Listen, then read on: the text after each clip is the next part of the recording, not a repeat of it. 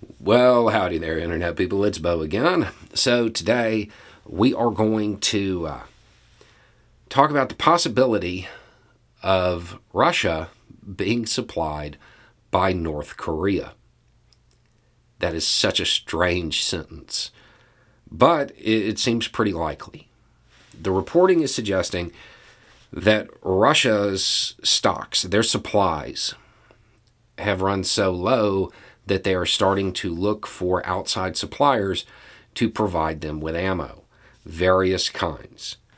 Um, the reporting is suggesting that North Korea is ready to offer millions of rounds.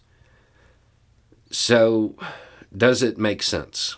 Yeah, a lot of North Korea's equipment is older.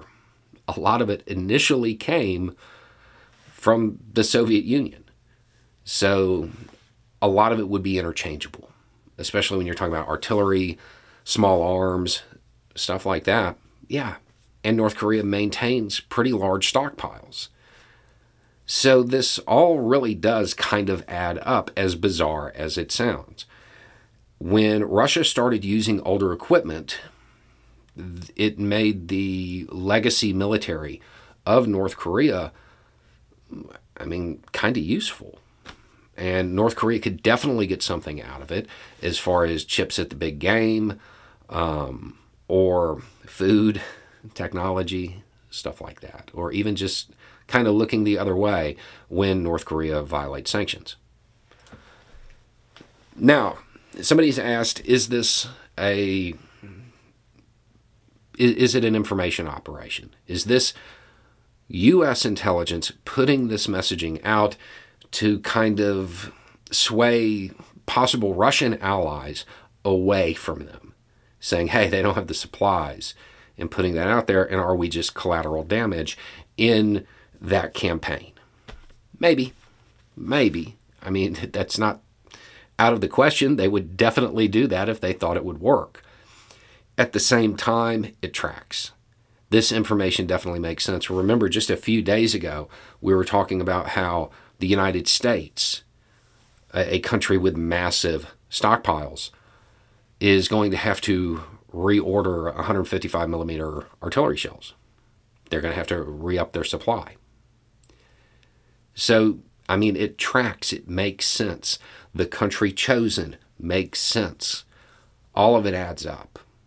It really does. Now, Russia may not be happy about this if they end up having to use this stuff. A lot of the stores that North Korea has, they're old, like really old. Um, and there is a high likelihood that some of it is degraded, especially when it comes to the artillery rounds. There was an incident a few years ago where North Korea engaged in a bombardment and the amount of artillery shells that hit the target was just it was fractional of what it should be. I mean, it was a really poor showing. There is a high likelihood that that's because it's older, it's degraded, or it's of local manufacture and the quality controls aren't there. Either way, this is what Russia may end up with. Um, so what are the other benefits here? What are the other things that are at play all around the world? One is that I would imagine that if this plays out, you will see a lot of interest in helping Ukraine um, from countries you might not necessarily imagine. Countries that view North Korea as opposition. Because if Ukraine is fighting Russia and North Korea is dipping into their stocks to supply Russia, it reduces North Korean capability. So their opposition countries may decide to help Ukraine. Um, it doesn't, uh, that doesn't bode well for Russia in and of itself, if this is accurate. Remember when we were talking about the U.S. running low on 155 millimeter. I was like, yeah, they're going to order more. They'll have it in two months.